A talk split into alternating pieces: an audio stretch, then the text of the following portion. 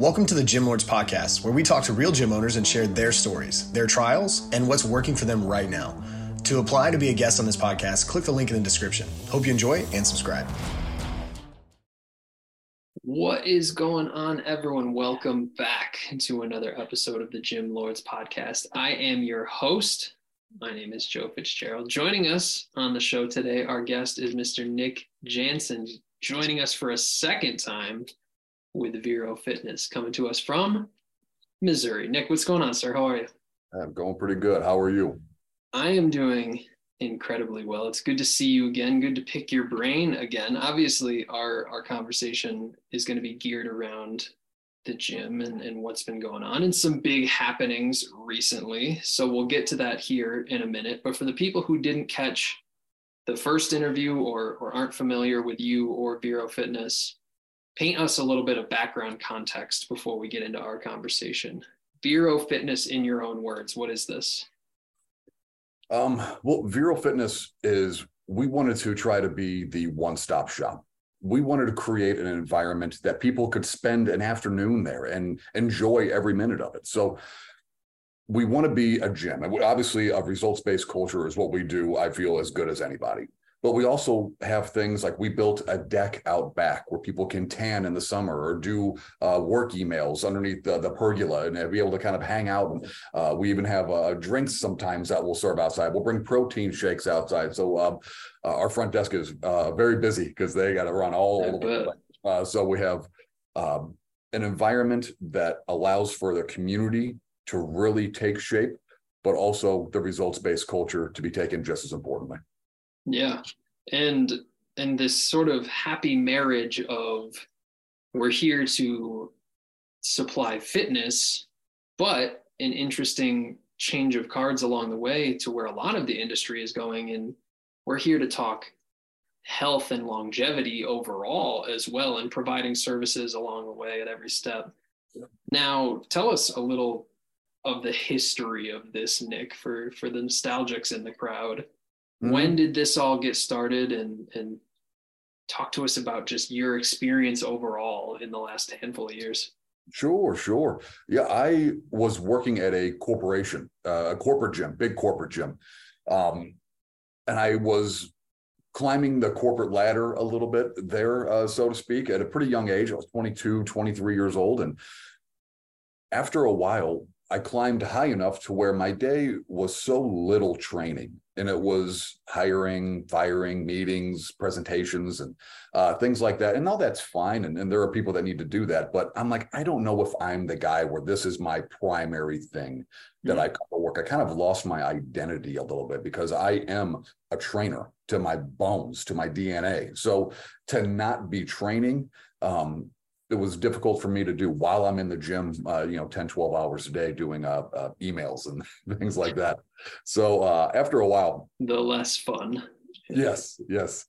So after a while, after maybe six years working for a big box and I kind of think I've seen a little bit of everything at this point. I, you know, I've seen high turnover, low turnover, good trainers, bad trainers, good managers, bad managers, corporation, how they treat people, how they don't. So I was able to take in a ton of data in that six years.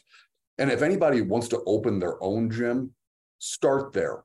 See what that's about first, and then take that information and then start your own thing for what that's worth to the crowd. Now, once I figured I didn't have much to learn from the people that I was around, that's when I thought, okay, I'm going to go ahead and give this a run because there's always something to learn from somebody. But when I started mm-hmm. feeling like maybe there there wasn't, I, I wanted to change my environment. So I said, okay, I'm going to go ahead and I'm going to try this thing on my own. So I resigned from uh, the corporate gym and I started my own thing. I was training illegally at a public park, a city park, uh, but I didn't have anything. I, I, was I had five hundred dollars in my pocket. I think I spent four hundred and ninety dollars of equipment that I put in the back of my car that I loaded uh, in and out of the sessions. I uh, a battle rope, a stability ball, five and ten pound pair of dumbbells, and a Bosu and a mat. I think that's what I started with. What else do you need? That, that's it exactly. Yeah. so um, I was able to reach out to a few people and uh, uh, you know get one or two clients, take videos, take pictures, really make them look cool, make them look empowered, show the workout and the environment that we had. And then I would uh, just start networking. And then and all the comments that would happen under that video, I would reach out to them personally. I'm like, oh, if you like that video, I would love to do that, a similar workout with you. Do you have any interest? Let me give you a free one. Give you a free one. They like it, you close them, you grow, and you just rinse and repeat. That is not changed. That formula still works, by the way. That formula does not change. It's the same problem, and it's luckily the same solution. You don't have to reinvent the wheel anytime you need a new client, at least in my experience. So I was able to get just enough money to where I could buy a storefront uh, for like I guess fifteen hundred square feet, but it was amazing to me because I could control the illumination and I could control the temperature. So that to me was a game changer because now I could go all day. I had a restroom that I could access. I mean, I didn't have before. So now to have like a I have a bathroom. I if it like, rained, we're still okay. Yeah, exactly. So um, so I was able to uh, hang out there, and and I was I did a two year lease, a little lease there, and in my time there, I was able to bring one more trainer on as a complete independent contractor. So she paid rent to Vero at that time uh, to train there as much as she liked. I think the number to, to, to, make it real, I think the number was like $500 a month and she could train as often as she wanted to, which in hindsight is a really nice deal. it's a really nice number. Yeah, she probably loved that. Yeah, she did. Yeah. but I, I'm, you know, new guy, new to the game, didn't really yeah. get that. So uh, started at five and then, uh, then it is kind of it grew. And then we got another building and that was probably twice as big. And then that one i messed up. That one i actually failed. I ran that one into the ground. That one i couldn't even finish the lease. I i, I went i went i went under on that one. That was that was a tough one. I i made mistakes. I doubled down too much on the one-on-one training and i didn't go after the group training like I should have so I can make more money in a shorter amount of time. So I was trying to fit in 20 30 minute sessions in a day to make my nut to get the to get the rent to get everything taken care of and I could have done that in a much smaller amount of time while still working a lot of hours, but I could have uh, uh, increased my revenue significantly to where that wouldn't have happened. But I learned from it, and it hurt. And obviously, it takes uh, the the ego uh, gets beat up, pride gets beat up. But I ran that one into the ground. Even so years later, you still kind of cringe talking about it. Yeah, for sure, because it's just like, come on, man, what were you doing then? So, um, so I go to my dad, Ben, who's currently part owner of Vero now. And we're we're kind of licking our wounds and we're having a beer. And I said, you know what, man, let's do it one more. I said, give me one more shot. I need a little bit of money from you, to get things going. I'm like, let's give this one more run. I think I got this. I know what I did wrong. Let me give it one more run. And he said, okay, let's roll. So we finished our beer and we started looking at uh, where we Thanks, were going to Yeah, exactly. So then we yeah. went to uh, Pacific, Missouri, which is where we are currently at. And in the last four years, we have expanded three times uh, because I think that we now have accomplished a very winning formula. Yeah. And and so to summarize all of this, lessons learned through trial and error along the way. Mm-hmm. We didn't quite have the business model to match the overhead that mm-hmm. we had. Mm-hmm. We figured it out. We we meandered and, and changed a couple of things along the way, which brings us to now where we're running a successful facility. We've got all of these different services available. And for the people who did catch Nick's interview the first time around, there was some some whisperings of expansion the last time, but now Nick, tell us where where things are as we communicate today uh, February 17th, uh, which is actually uh, Ben's birthday, uh, we were able to sign the lease. So now we are able to double our square footage. Um, the guy is still currently moving out, so we're going to take over the front 5,000 square feet, and the back 5,000 is going to be more like offices and uh, uh, private private meeting rooms, things like that. But to have another 5,000 5,000 feet that we can do so much with. There's so much equipment that I need to get. There's so many upgrades that I need to get. And it's not that I can't, I don't have room. So like we need, I'm doing all this. I got five treadmills I only got five ellipticals. My member base is super nice to me. I have zero stair steppers. Uh, so they have been super nice to me and, and understanding because I think they kind of see what I'm doing. They kind of know what I'm trying to do. They see me walking around thinking, walking into other buildings. So I think that they gave me a little bit of a pass because they could see that I was trying to make something work. And uh, now that we have been able to get something to work, I can now repay them for their patience by delivering on all the things that uh, we have not been able to answer the call on in the past. Yeah. And so another evolution of Vero Fitness to give us that additional square footage. Let's let's approach this conversation from a how did you do things before and how does that change now that the business is is growing and has this additional potential. And so first things first, let's run through this. 5,000 square feet would suggest to me that we can add some people and we can grow this membership base. What were you doing before from a marketing standpoint, and how does that look now with this greater new potential? Marketing wise, we've always taken a lot of pride and taken our marketing very seriously. Uh, we don't do a ton of buying attention uh, we we do a pretty good job of getting it organically because I think we know our audience pretty well, and our audience knows us. So they kind of it, it's we'll do a video and we'll post it out there, whether it's like a TikTok or something like that. We'll put it out there. That same day, members will come in and say, "Oh, that was funny," or "Oh, I appreciated that," or "Oh, I I I know what you guys were talking about there." You know, so we do a pretty good job of knowing what our members get a response to and then giving them that. But it's really just with our phone, maybe a light or two and uh, a little creativity, and we just kind of put that out there. Now with the expansion, how we announced it was, um, are you an Office fan by any chance?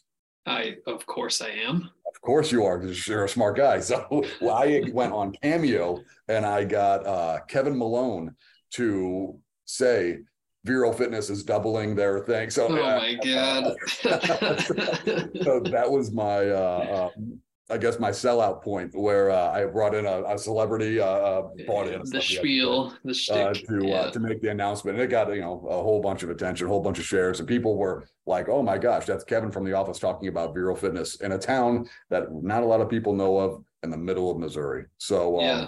so that was how we kind of broke the news to everybody. And so, let me pick your brain on this. It sounds like much of this flowed organically over the years. We're focusing on the digital side of things, and social media is a huge driver of that. But we haven't really formalized it. We've just been, you said, like you said, a phone, maybe a light. It hasn't been this this huge production, but it's been successful mm-hmm. to get people in. Mm-hmm. You you said one thing along the way that a lot of our content was geared towards our own members how successful has that organic reach been to bring in new additional people? Great question. I think that that has worked by creating raving fans of Vero mm. That's what we want to do. So that word of mouth that comes from a, a, a, a raving fan, uh, so to speak, is what brings in a lot more attention. And it's it, to be perfectly honest with you, there, this is there's not a lot going on in this town.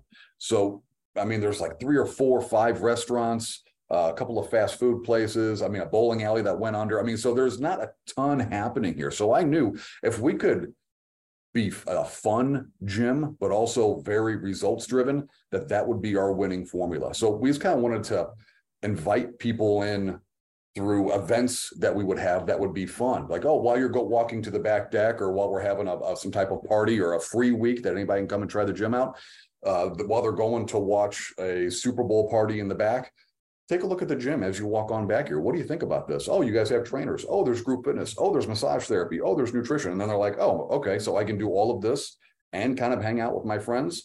I was very afraid to go after the fun. I didn't want to be fun when I opened this thing up. I ah, wanted okay.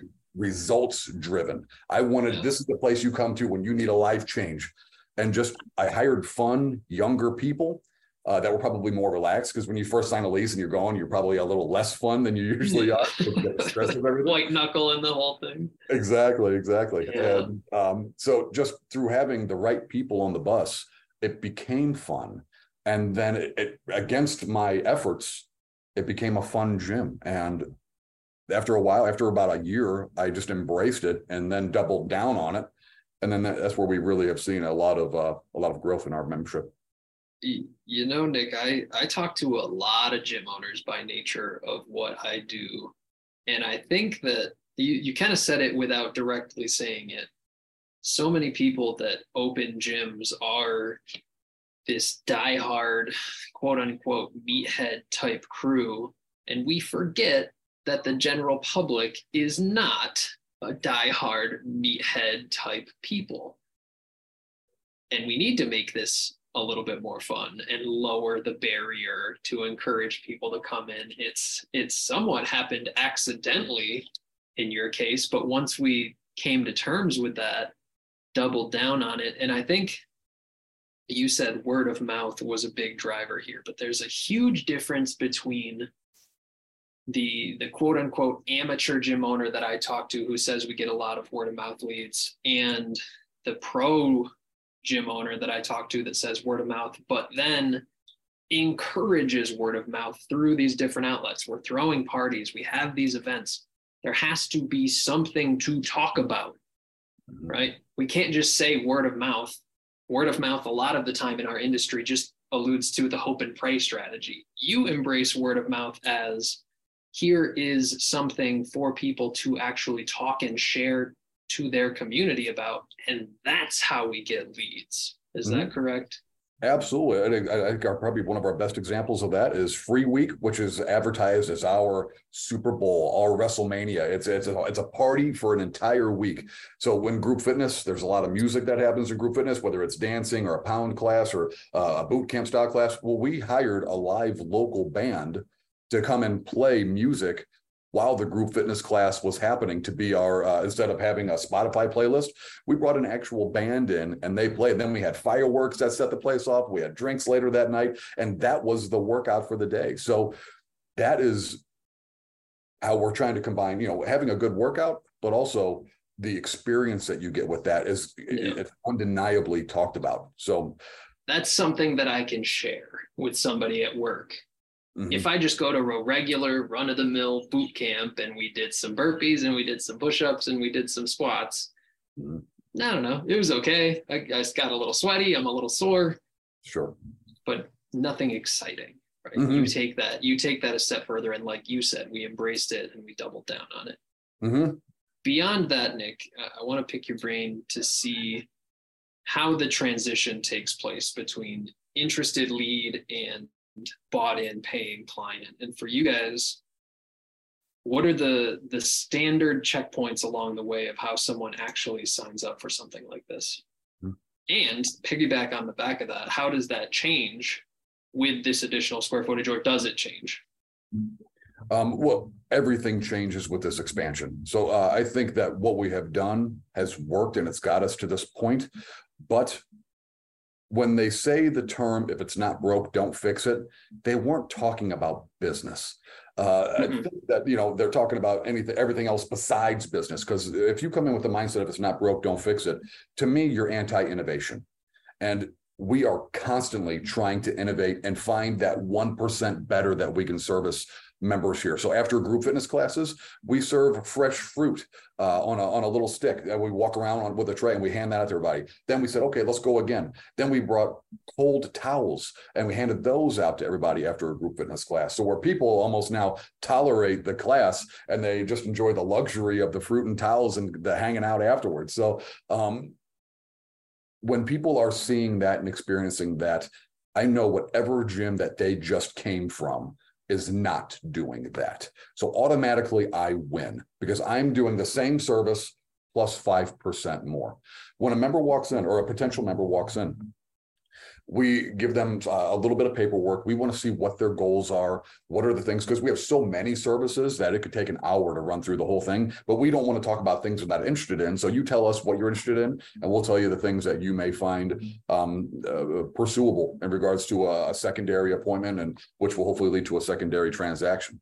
So we take them for a tour. We explain the things that they're interested in. Uh, we give them a day pass if need be. Uh, so they can experience the gym, touch the touch the weights, make sure they have the connection with it. And we that's how we word it. We say it's we're, we're very not salesy. We don't do year long contracts. We're month to month because we say if we want to earn your membership every month. I'm not going to lock you down for a year. To me, I, it's probably a smart move, but to me, that's a fear move. That's afraid. That's afraid that you're not going to upgrade your equipment. You're not going to keep innovating, and people are going to want to leave, but you're not going to let them we want to go the opposite way. We want to say we're going to push the envelope further than what you actually want, and I'm going to earn that membership every month. And we explain that to them as they uh, as they're going through the sign up process. And then everything that you can do here, you can do first for free uh, because a lot of people haven't worked with a massage therapist, a stretch therapist, a stress management therapist. Um, maybe they've never been to a group fitness class. Like I said, this town doesn't have a ton going on. This could be the first time they've walked into a gym at 50 years old. So there's a lot of things that can be very overwhelming. So we just really try to narrow that gap into what are you most interested in, and then get them with that service provider. And then trust the service provider will deliver a service that they find uh, uh, is worth a secondary transaction, and then we grow. The last part of that I want to dig into a little bit because you mentioned whatever they're interested in, we're giving away for free. We want you to test drive it and get your hands on the product and, and understand what it is before pulling out your wallet. But that only works if we can get that secondary and tertiary transaction, assuming that the quality, like you said, is high enough for them to want to stick around. On a business of this scale, it can be really challenging to do a, a facility tour or whatever it is because there are so many stops that, like you said, we don't have an hour to walk this person around. We're going to hit the highlights and then later on down the road have those conversations. For you guys, is the focus let me figure out how I want to word this. Is the focus on getting somebody into a membership and then experiencing all of these additional add-on type services is the focus. Trying to get somebody to those types of services at point of sale. Tell me about kind of the theory behind how that works. If a member does not get connected to an appointment at the point of sale there is a 50% chance they will quit on us in the next six months.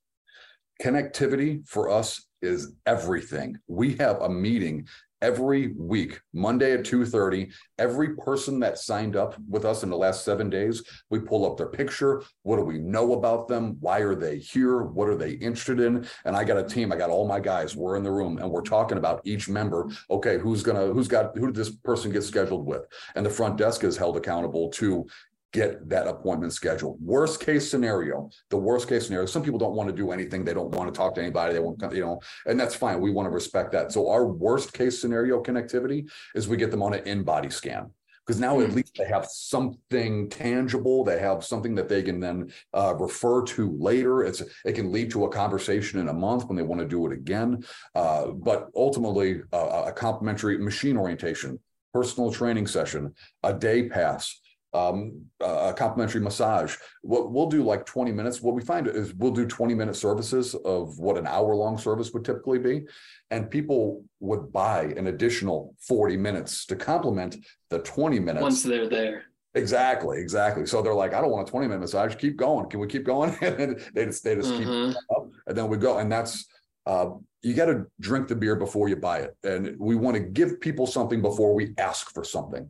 And yeah. um, I think that when we give them the service, it shows that, hey, we are pretty dang good at what we're doing here.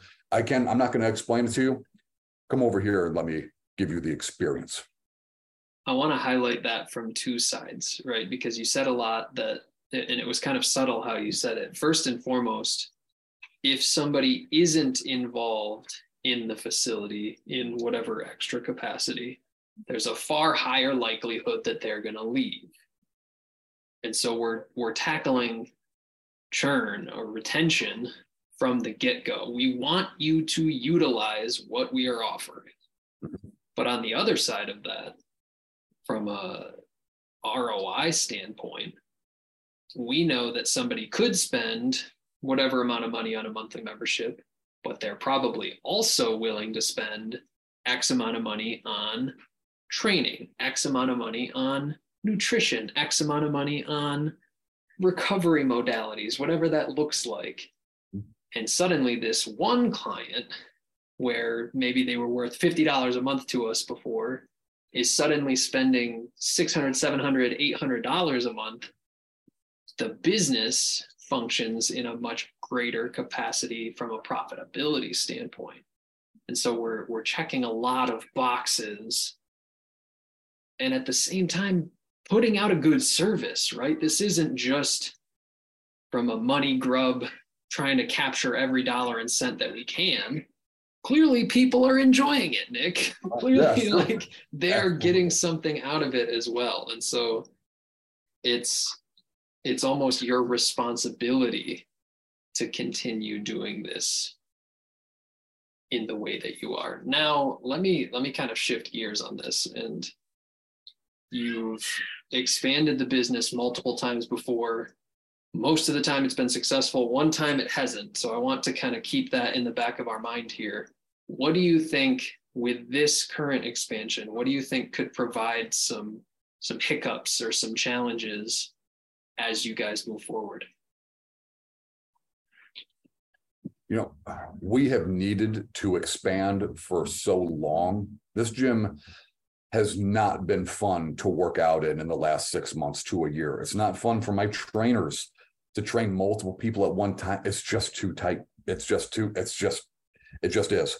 So the pros are so loud to our situation that we're walking into that the cons are really just personal. Uh, so I mean, it's it's more you know the financial output, uh, the mm. new equipment, stair steppers. Yeah. You know how much stair not cheap, not cheap.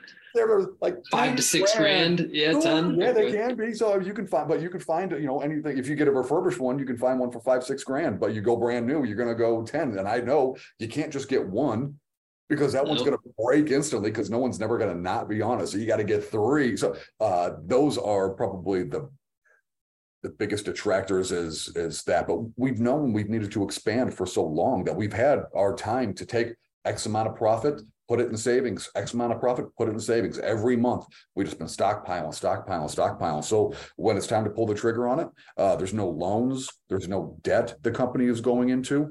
Uh, we can still just get what we need to get because we had so much time to plan for it. Uh, it took way longer to get this expansion done than we initially thought, and we're we're late. I would, obviously, you don't want to do this in uh, in April or March. You want to do this in December and then be ready for January. So I'm, I'm uh, that was probably uh, the seasonal magic is probably going to be gone by the time that this whole thing happens.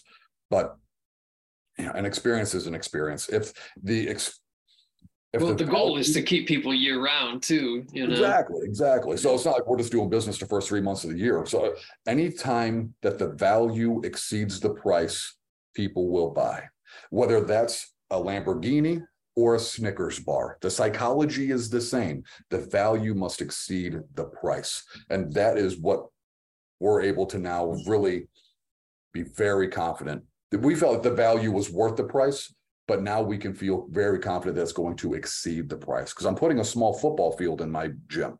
We're going to have 75 feet of turf, 30 feet wide. So my trainers are going to be able to train five, six, seven, eight people in a in an area and be very comfortable. And, and then my members are going to be very comfortable while we can still do sled pushes and battle ropes. These things that require a huge amount of space have been kind of cramped and it's uncomfortable to do some of those uh, uh, big uh, member favorite movements.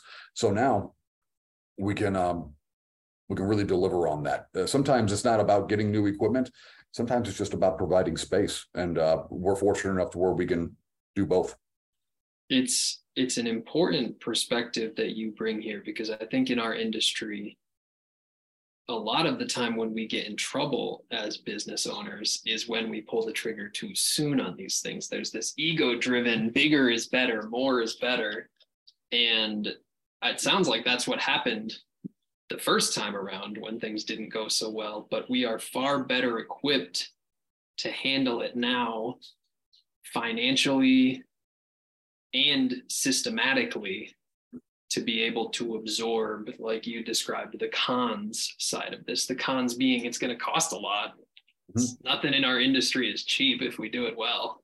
Sure. But we're not doing it for January, February, March. We're doing it for 2023 through whenever. Yeah. Yeah. Mm-hmm. Yeah. Next question, and, and this is the last one I have, and we'll start to wrap things up here, Nick. It's it's a fun one, so buckle up. Yeah. We just pulled the trigger on this expansion.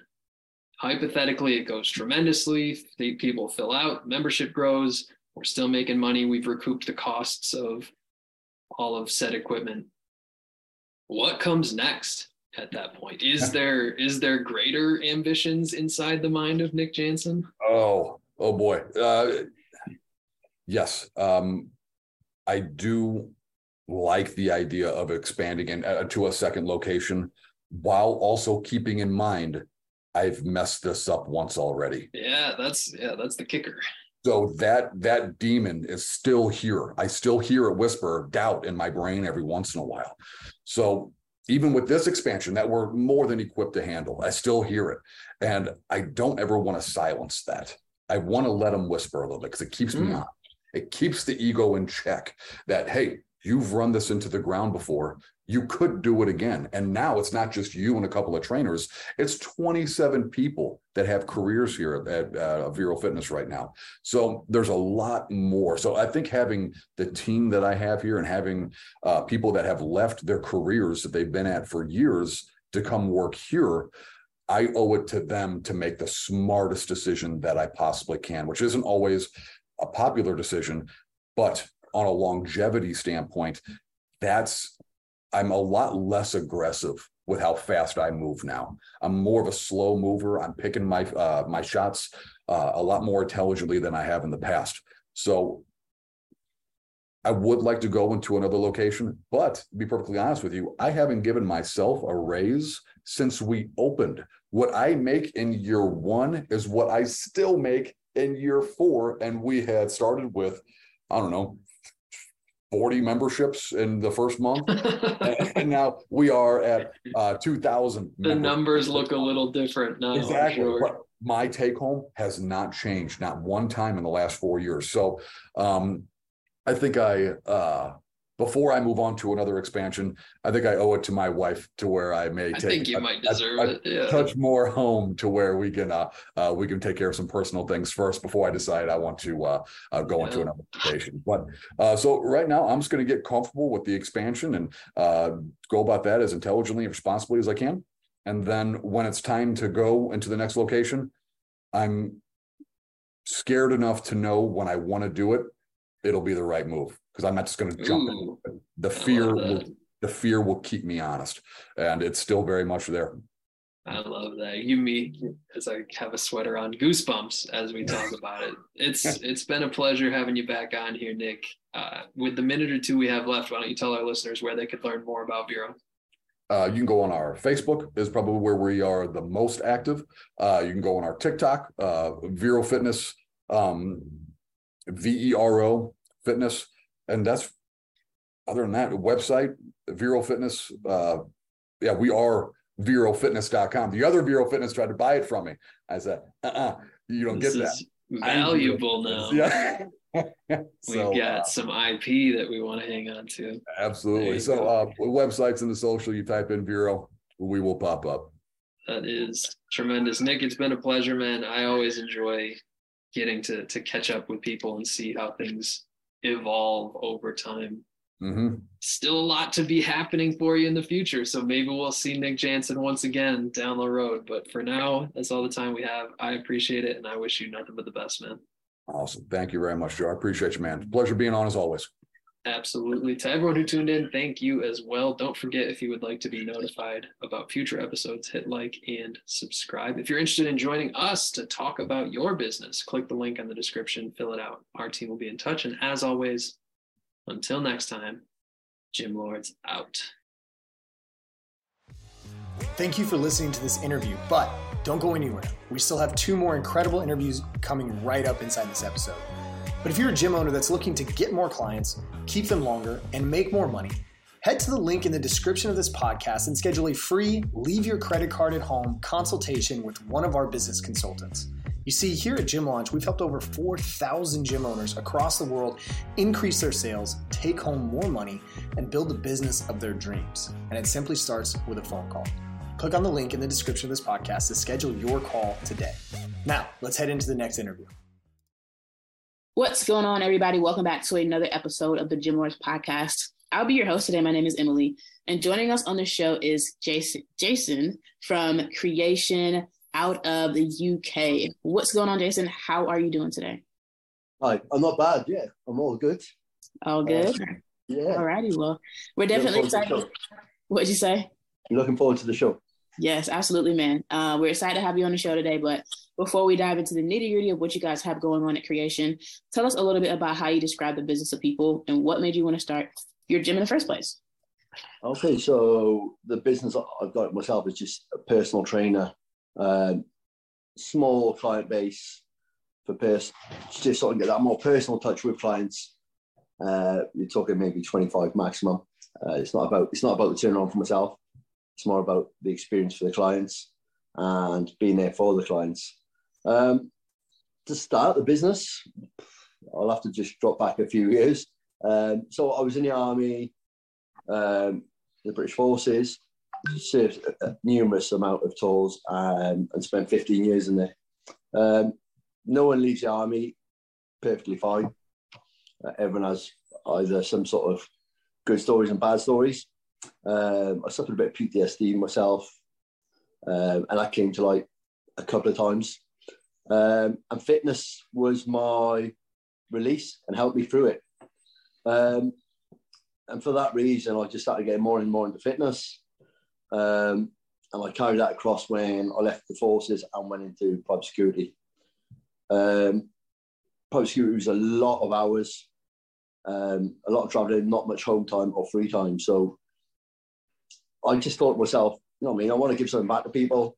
Um, I love fitness. Let's let's jump in. Let's do the courses. Become a personal trainer and help people. The way fitness helped me. So yeah, yeah. that's that's how it started. Yeah, because I mean, you have you know quite an interesting um story because you were in the military, like you said, then you transitioned to do some security and bodyguard, and then you uh, decided to become personal trainer and business owner. Uh, was it really your love for um, what you do or how you found that fitness kind of changed you that made you want to give back to that way in the community?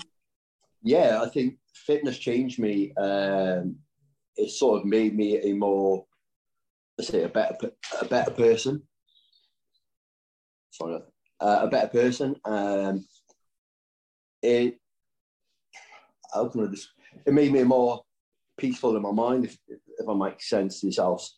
Um, uh, so yeah, I thought, I mean, why why not help other people get fit and feel better at the same time? Because obviously, I got into it just as COVID was finishing, um, and obviously a lot with with COVID, a lot of depression, a lot of anxiety, a lot of stress um, so yeah, help people out.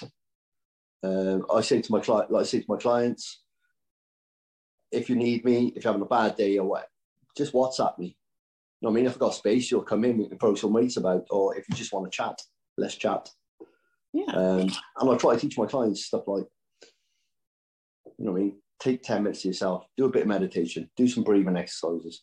Mm-hmm. I think that, along with fitness, is a massive help for stress and anxiety.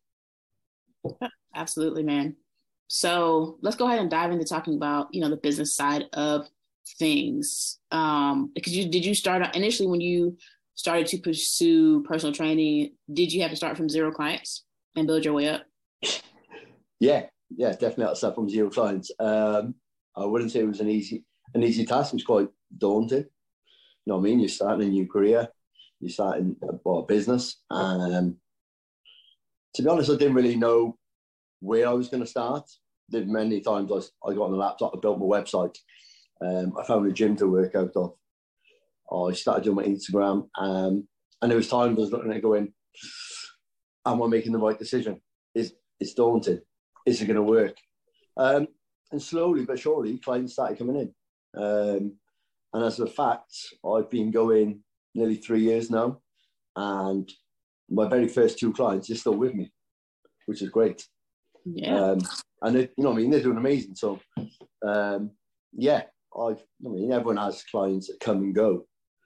Um, but I think starting from zero and then building up, it's it's hard.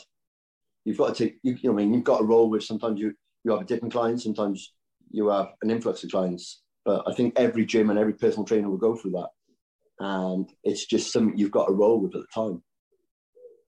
So, what in particular worked for you to get clients in the door? Uh, a lot of a lot of the clients is word of mouth. Um, I, I write podcasts, uh, sorry, I write blogs. They go on my website, um, and I do a bit of social media, not much, but I also go to like I teach I teach at a rugby club, do a bit of strength and conditioning for youngsters at uh, so under 13s, under 11s. I speak to the parents, and then I get parents that come to me as well. So it's, you know, I mean, it's just about networking. It's totally about networking. And if, if you've got a good network and you speak to people and you come across great people, then, you know what I mean? People are going to come through the door. Yeah. So um, you mentioned networking, word of mouth, and also social media, right? Yeah, yeah, yeah. So um, I've been I write some blog. I write a, um, a monthly blog, or one every couple of weeks. Uh, I put that on my website. I send it on Insta with the links, um, and I'll just put success stories on Insta. I, I don't I don't do photos or videos of clients training or myself training. Um, no, no, you know, I'm a personal trainer. I'm supposed to be fit. No one wants to see me train. Um, so yeah, I literally put success stories on. Um, I've got a client, a very young lady. She was very, very quiet. And I've just had a, I had a birthday card off the other week saying how much she appreciates me, how I brought her out of the dark and made her more confident. And to me, that would mean more than all the, all the money she's paid me. Do you know what I mean? It's it's that's why I got into it to help people to make feel people feel better. Yeah, just priceless, man. Priceless, like you said. Yeah. Okay. So I know that you mentioned like two of your clients have been with you since day one. Um, now, do you know like what is the average length of time that your clients trains with you? So uh, I've got clients. You know, I mean, I get some people, the clients, they come and they'll do six months with me, um, and they'll go away. I've had some clients that come for the door, and I said, I'm going on holiday next year. I want to be slimmer. Or I've got a wedding to go to. I think every personal trainer's had that where they've got, they've got clients for the door. I've got a wedding to go to. I want to be getting this dressed. Okay, that's fine. We'll, we'll work on that. We'll get you through. And then it's just about client retention after that. Wherever they want to retain, you know what I mean, keep coming afterwards, or they've reached their goal and they're happy. But I think also particular. in- in- Sorry, oh, sorry, what were you saying? Oh, I think obviously in the economic crisis, I think everyone's in at the moment, especially in the UK with inflation and the cost of living that's going up. It's it, it does affect the industry. I mean, personal trainers are not cheap, and they're not a necessity for people, or people don't see it as a necessity. So, you know, I mean, we, I've seen a slight decrease in clients at the moment due to that, but that's part of the parcel. Yeah. So- So I mean, when that happens, like you know, when you do have that, I guess, unexpected decrease in clientele, um, what's your strategy? Do you kind of go back to like word of mouth and social media? But what's your strategy to to get your clientele back up? So I, I always try to keep on top of social media. Um, clients, yeah, I, I just I'll ask for clients and, my, and clients I've had previous just to give me some reviews. I'll put that on obviously on the Google um, and on the website as well, and then I'll I'll just go and speak to people. I mean, I'll be I can just go to a coffee shop and sit in a coffee shop if people walk past and they're chatting to me and I've got my t-shirt on and they say hello. Then I'll start a conversation Yeah. it's it's like you know you've just you've just got to be a people person Yeah. Yeah. Yeah. Okay. So, um, what are your goals for creation over the next, let's say, 365 days? Oh, okay. um, so yeah. So the goals. You know, I, mean? I, I want to open my own studio. I want to get it up and running, um, and focus on me mainly functional fitness. Um, and then probably bring someone in to do a bit of a, yoga sort of studio in the back end as well, so I can link both.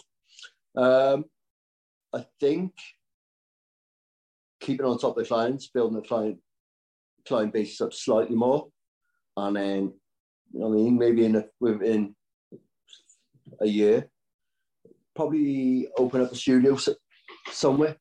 Um, I'd like to put in quite an, like of the idyllic place. Uh, not far from us is uh, an area down by the coast, which I'd like to I'd like to put a place there. Um, there's some buildings going up there late soon, so who knows? We'll see. Yeah, I just, I, there's a lot of gyms that are open and uh, in the industrial units, mm-hmm. Um, and for me, that doesn't that doesn't sort of um, appeal because I want to keep it nice, nice and neat, and I want a, a small client base. I don't want a huge client base. So you can't be personal then. I think if you're a personal trainer, yeah, you're training them in person, but be personal with them. Build that rapport. Yeah. Because um, all of your clients that you train is like one to one? Yeah, it's one to one, yeah. Okay. So, and I mean, have you ever thought about doing like semi private personal training with like a group of four to five people at once? Um, I have, yeah. Um, I just, I have, I have done it a couple of times with clients, um, but it's not something I really enjoy doing. I, to be honest, I like setting the clients their goals. They come to me with a goal, and they want, I know, they want to, they want a bit to get strong. Uh, client wants a bit to go and lift 100 kilogram deadlift, or he wants a bit of bench. I mean, I'll, I'll program them for that so we can do it, but also build their mobility and, their flexibility up at the same time. Mm-hmm. And if you're doing that with a group of, four, it's there's totally different goals. Everyone's got a totally different goal, unless they just want to get fit. Yeah. No, I mean it's. I prefer to, I prefer a client to have nice goals and then take them through that journey. Yeah. Okay, that makes sense. So um, it's almost a good place for us to wrap things up on the episode. But before we sign out, I do have one more question for you. And my question for you is looking back to three years ago, you know, when you started creation, give yourself one piece of advice. Sorry, that, ignite. Ignite. sorry. Yeah, ignite. so give yourself one piece of advice that you wish you had um, that you didn't know you needed. I would say to people, the advice I give it would be persevere. It's about perseverance, and it's about it's a learning curve from everything from like looking at your website. Um, there's companies out there, you know, I mean, they'll do all your SEO for you. Great, charge you a fortune. If you can sit down and have time for yourself to learn to do that, and keep on top of your website and your and your reviews that helps a hell of a lot.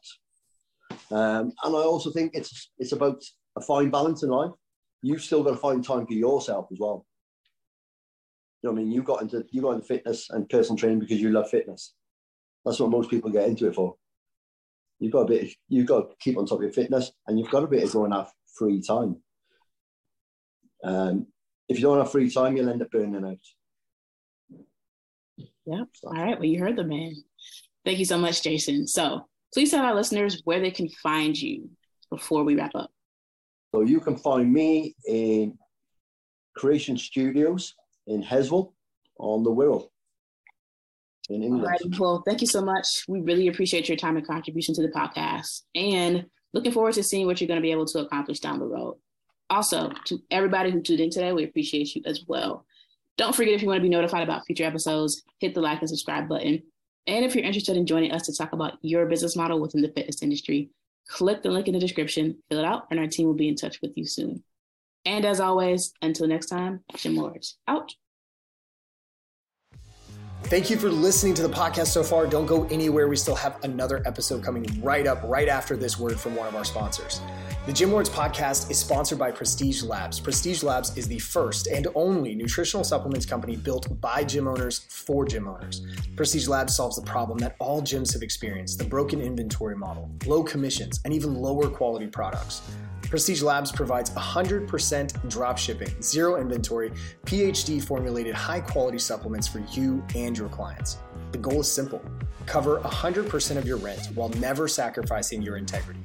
To learn more, or to become an affiliate of Prestige Labs for free, apply at affiliate.prestigelabs.com. That's affiliate.prestigelabs.com. Double your client results, double your income. You can head to affiliate.prestigelabs.com to become an affiliate for free. Now stick around for the rest of this episode. Use coupon code GYMLORDS on prestigelabs.com for 20% off all future supplement orders. What's going on, everyone? Welcome back to another episode of the Gym Lords podcast. I am your host. My name is Joe Fitzgerald. Joining us, our guest on the show today, we have Dave Myers of Step Above Training joining us from Milwaukee, Wisconsin. Dave, what's going on, sir? How are you? Hey, it's another beautiful day here. We just got some snow blasting last night. It's uh, it's looking pretty good. Looking pretty fresh. The whole Northeast got a, a pretty heavy wave of this thing anyway, uh, obviously our, our conversation today is going to be focused on step above. Dave i'm excited to explore different routes within the business and, and your take and philosophical approach to running a business like this. So before we do that paint us a picture of what step above is for the people who aren't familiar with it.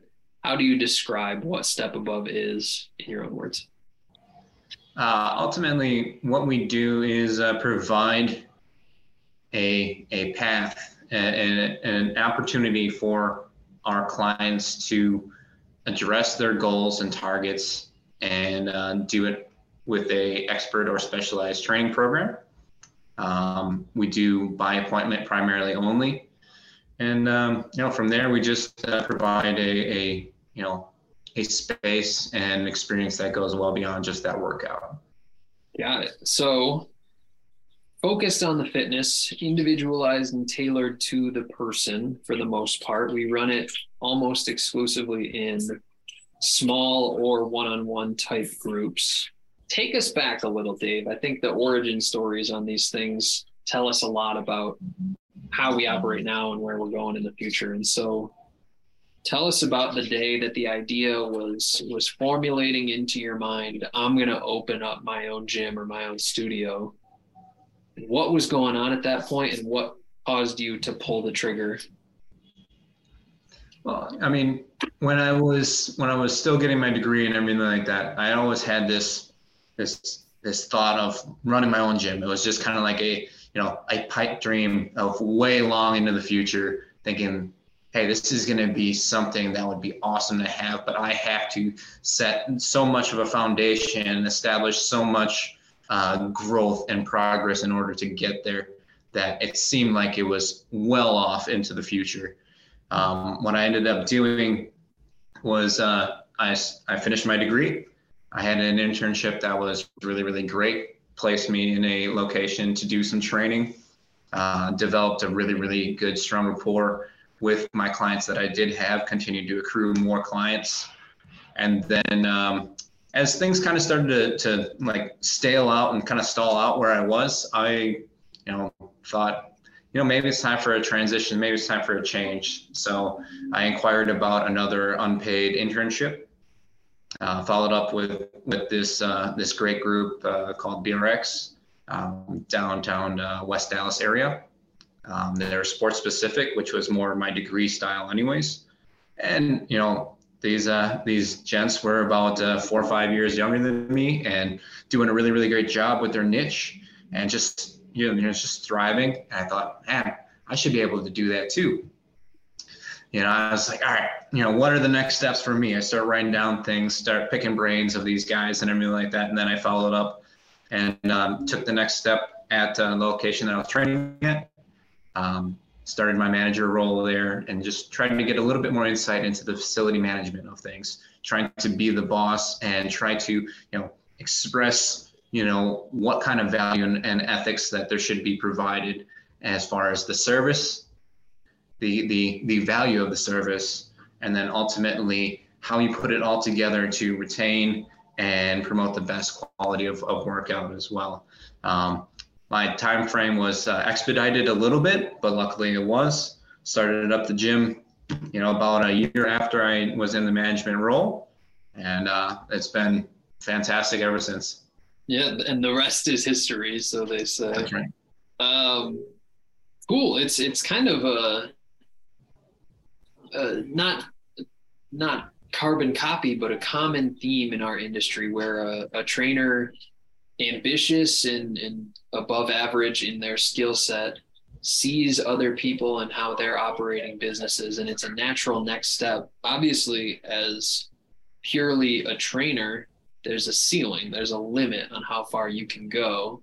You decided i'm going to figure out how to make this my own kind of spin. I can i can offer the service that i believe is going to be marketable and valuable to people and like you said, it's gone tremendously since then, which is clearly a demonstration of, of proof of concept. Look back on that time for a minute here, Dave, because running a business in our industry is is not always sunshine and rainbows, but there are some some good things along the way. What's been your favorite part about being a business owner in the fitness space and what's been the most challenging part for you so far? You know, my my favorite part is honestly being able to put your fingerprint on on the gym on how everything runs you know the process of it and you know doing a little bit more of a trial and error and kind of you know fine tuning things as, along the way. So you know you don't have to have all the answers right away but you're ultimately leading the the the the process for your training staff for your members uh, you know really, really feeling, you know, appreciative of feedback whenever you get it.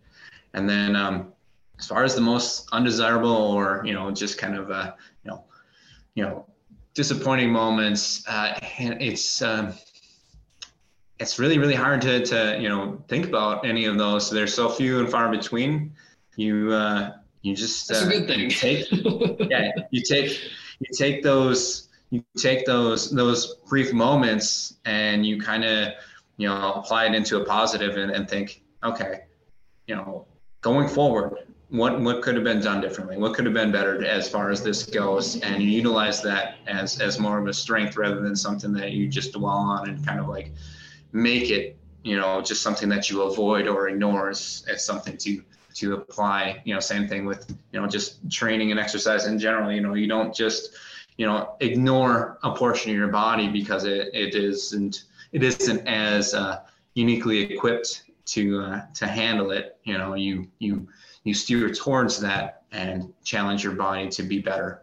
Same yeah. thing with fitness industry. You know you challenge you challenge your own insight to be better and stronger. I really really appreciate that perspective because a lot of the time what we see at least is that people will open up a facility, lean in on their strengths as they should, but a lot of the time completely ignore weaknesses or, or holes in the game of the business owner's skill set and it comes to light one way or the other. Like these are these are things that we at some point have to address. I i really appreciate your perspective on that now in the grand scheme of things, we've been a business four ish years now. That would suggest to me, I assume we have more clients today than we did four years ago. For you, over those years, Dave, what's been successful from a marketing standpoint to get some people in? And maybe what would you not recommend people invest their time or their dollars in? Well, we've, we've used um, um, kind of the, the training app assets of, uh, of uh, um, acquiring marketing and everything like that. So Thumbtack, uh, lessons.com, uh, Bark, and things like that. And ultimately, you know there there are positives to to utilizing those, creating profiles on those, and letting those leads come to you. But also with that comes just uh, you know, you know it's it's almost to the point that if you have a match, you have something that that you know you know toes the line of exactly what you're looking for for clients and everything like that, which is ultimately if you're in the, the training style of things, you want to train with literally everyone that's closely, you know, in your location and everything like that. You know, you're, you're getting, you're getting expenses, in, you know, uh, accruing during that time period with no certainty of, of the, the members walking in the door, let alone you know right. um, even responding to your your your messaging and and yeah. your insights. So it's really really difficult. So it's like you just want to get people in the, the door and have the opportunity right here. So you know the the digital apps and things like that are fantastic. They're super unique and and and a really really you know, helpful part, but also they can they become a little bit frustrating at the same time ultimately the the best thing that has has uh, value is uh, sustainability and uh, you know just word of mouth as well. So if you're you're a, a longstanding you know client of mine or one of my other trainers, um, you know having them talk about you, you know you know refer you. Um, start networking to other other uh, areas and everything like that. I mean, I know a boatload of, of physical therapists and chiropractors and everything like that expanding your network that way and creating you know a really really good firm solid uh, foundation of just mutual respect and relationships that way has been really really great um, you know but uh, yeah. social media is definitely a a a, a branching uh, uh ability and network to go along with too. It kind of is word of mouth in 2023 you know that'll be that's it that's it you know. Just keep on keep on reaching and and and being willing to grow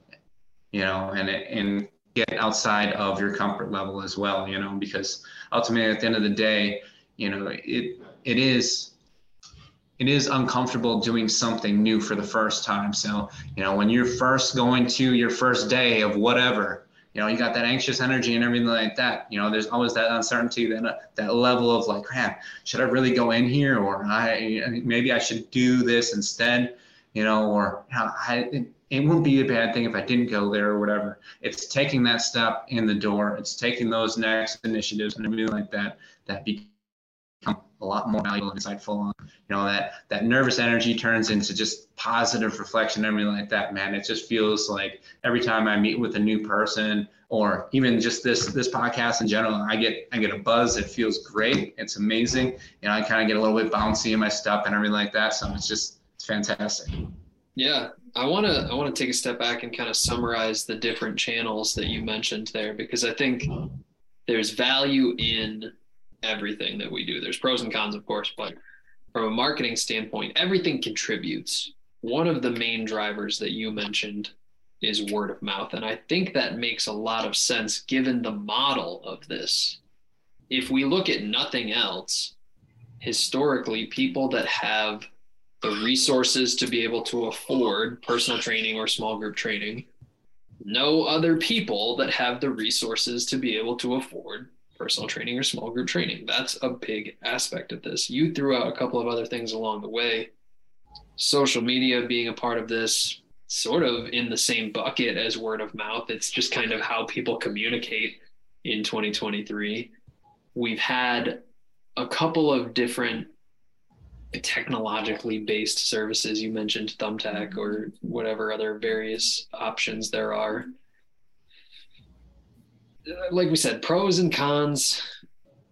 It's it's all of those things. Any kind of marketing or advertising strategy is typically meant to enhance beyond word of mouth. Every business owner that I know, if they could build their business exclusively from word of mouth, of course they would. Right? Absolutely. Advertising and whatnot is is meant to supplement that or add on top of that with the social media side of things, let me ask you this because it's sort of a hot button topic in our industry, at least.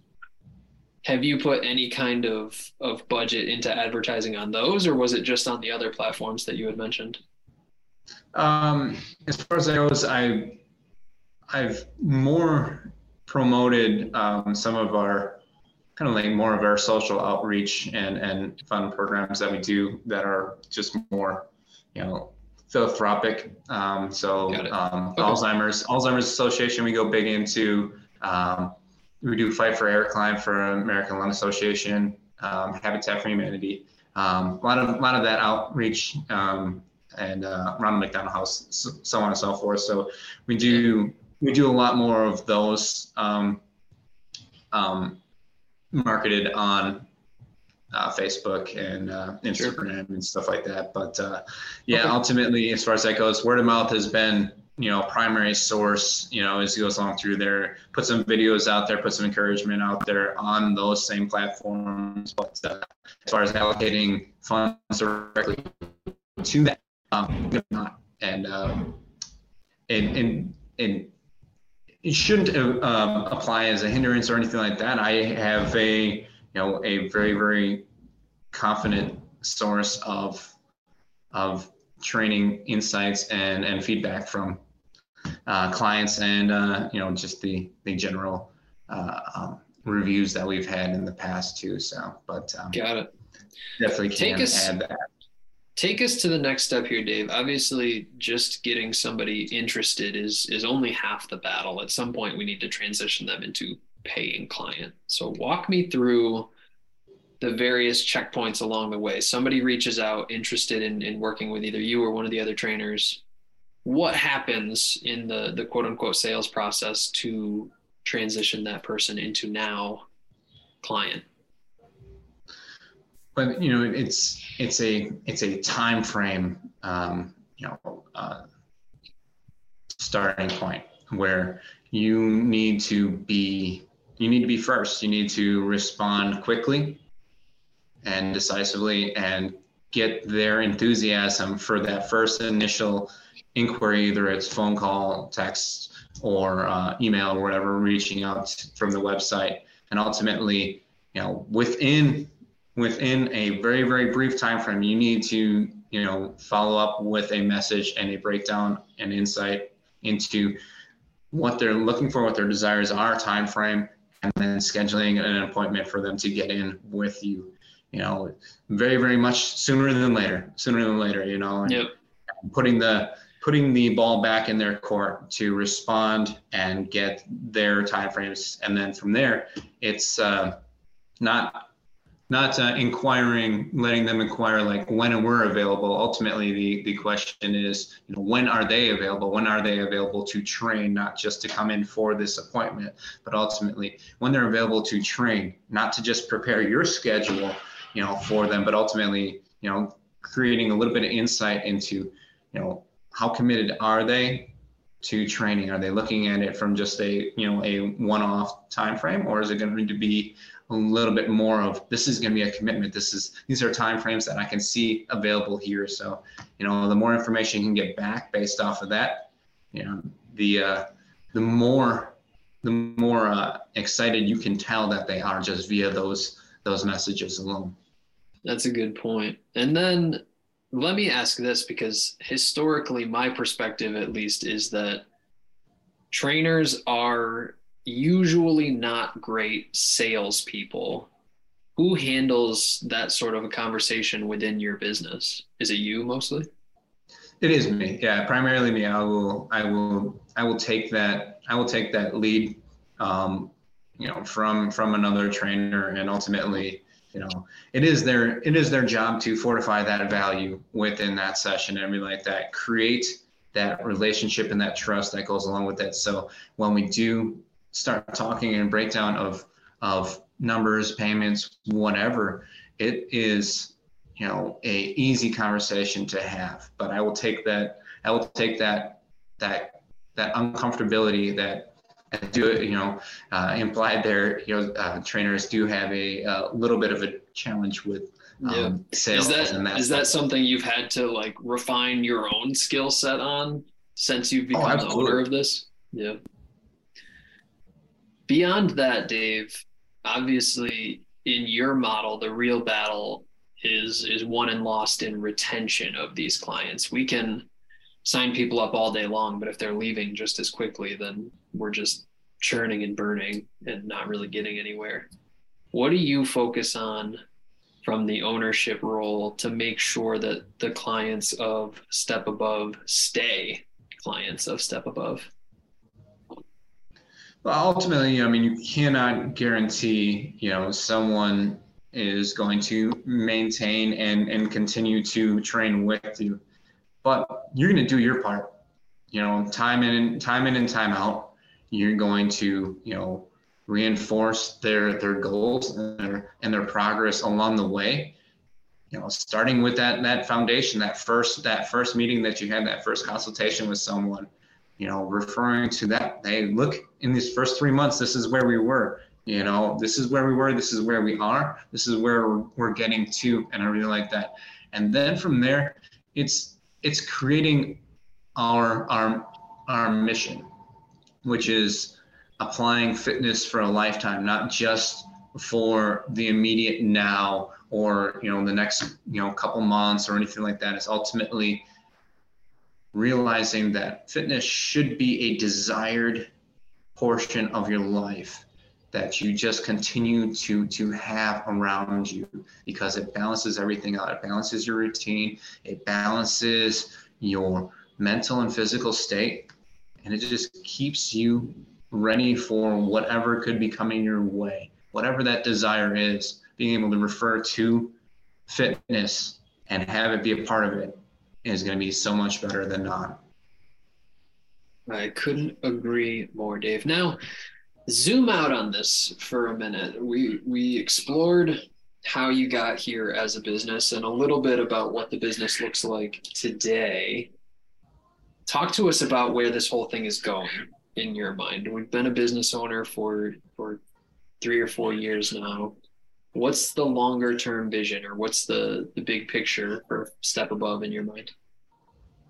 I mean, it's it's really about strengthening our fitness community, right where we are right here. Anyone that walks in the door, and they are part of that. Anyone that's around us, that we can we can give just a little bit more insight and value to. It's it's being accessible to our community, strengthening our community, and then from there, it's expanding that that uh, that community, looking for more locations, and just uh, supplying and infusing a little bit more balance within the industry of personal training, specifically where. Um, there's just such a wide discrepancy between you know a first time uh, uh, certified personal trainer to you know very very mastered you know and you know expert trainers as well. But ultimately it's the same it's the same uh, you know it's the same title. It's the same established ideal or stereotype of of you know personal training in general that that kind of gets us kind of gets us a bad rap sometimes. It's that yeah, that's a good point that is far far beyond the scope of our podcast, but the barrier to entry being what it is, competition is what it is. A lot of the time the buyer doesn't quite know the difference and so it's our job to sort through and provide a, a streamlined and quality service that's understandable we'll have to see what that all means for you again down the line, Dave. It sounds like growth is in the cards, but how we go about that to be determined, right? We'll figure it out. In the minute or two we have left here, I want to give you the chance to tell people where they can learn more about Step Above. Do we have a website? What are the social media links? How can people find out and connect with you?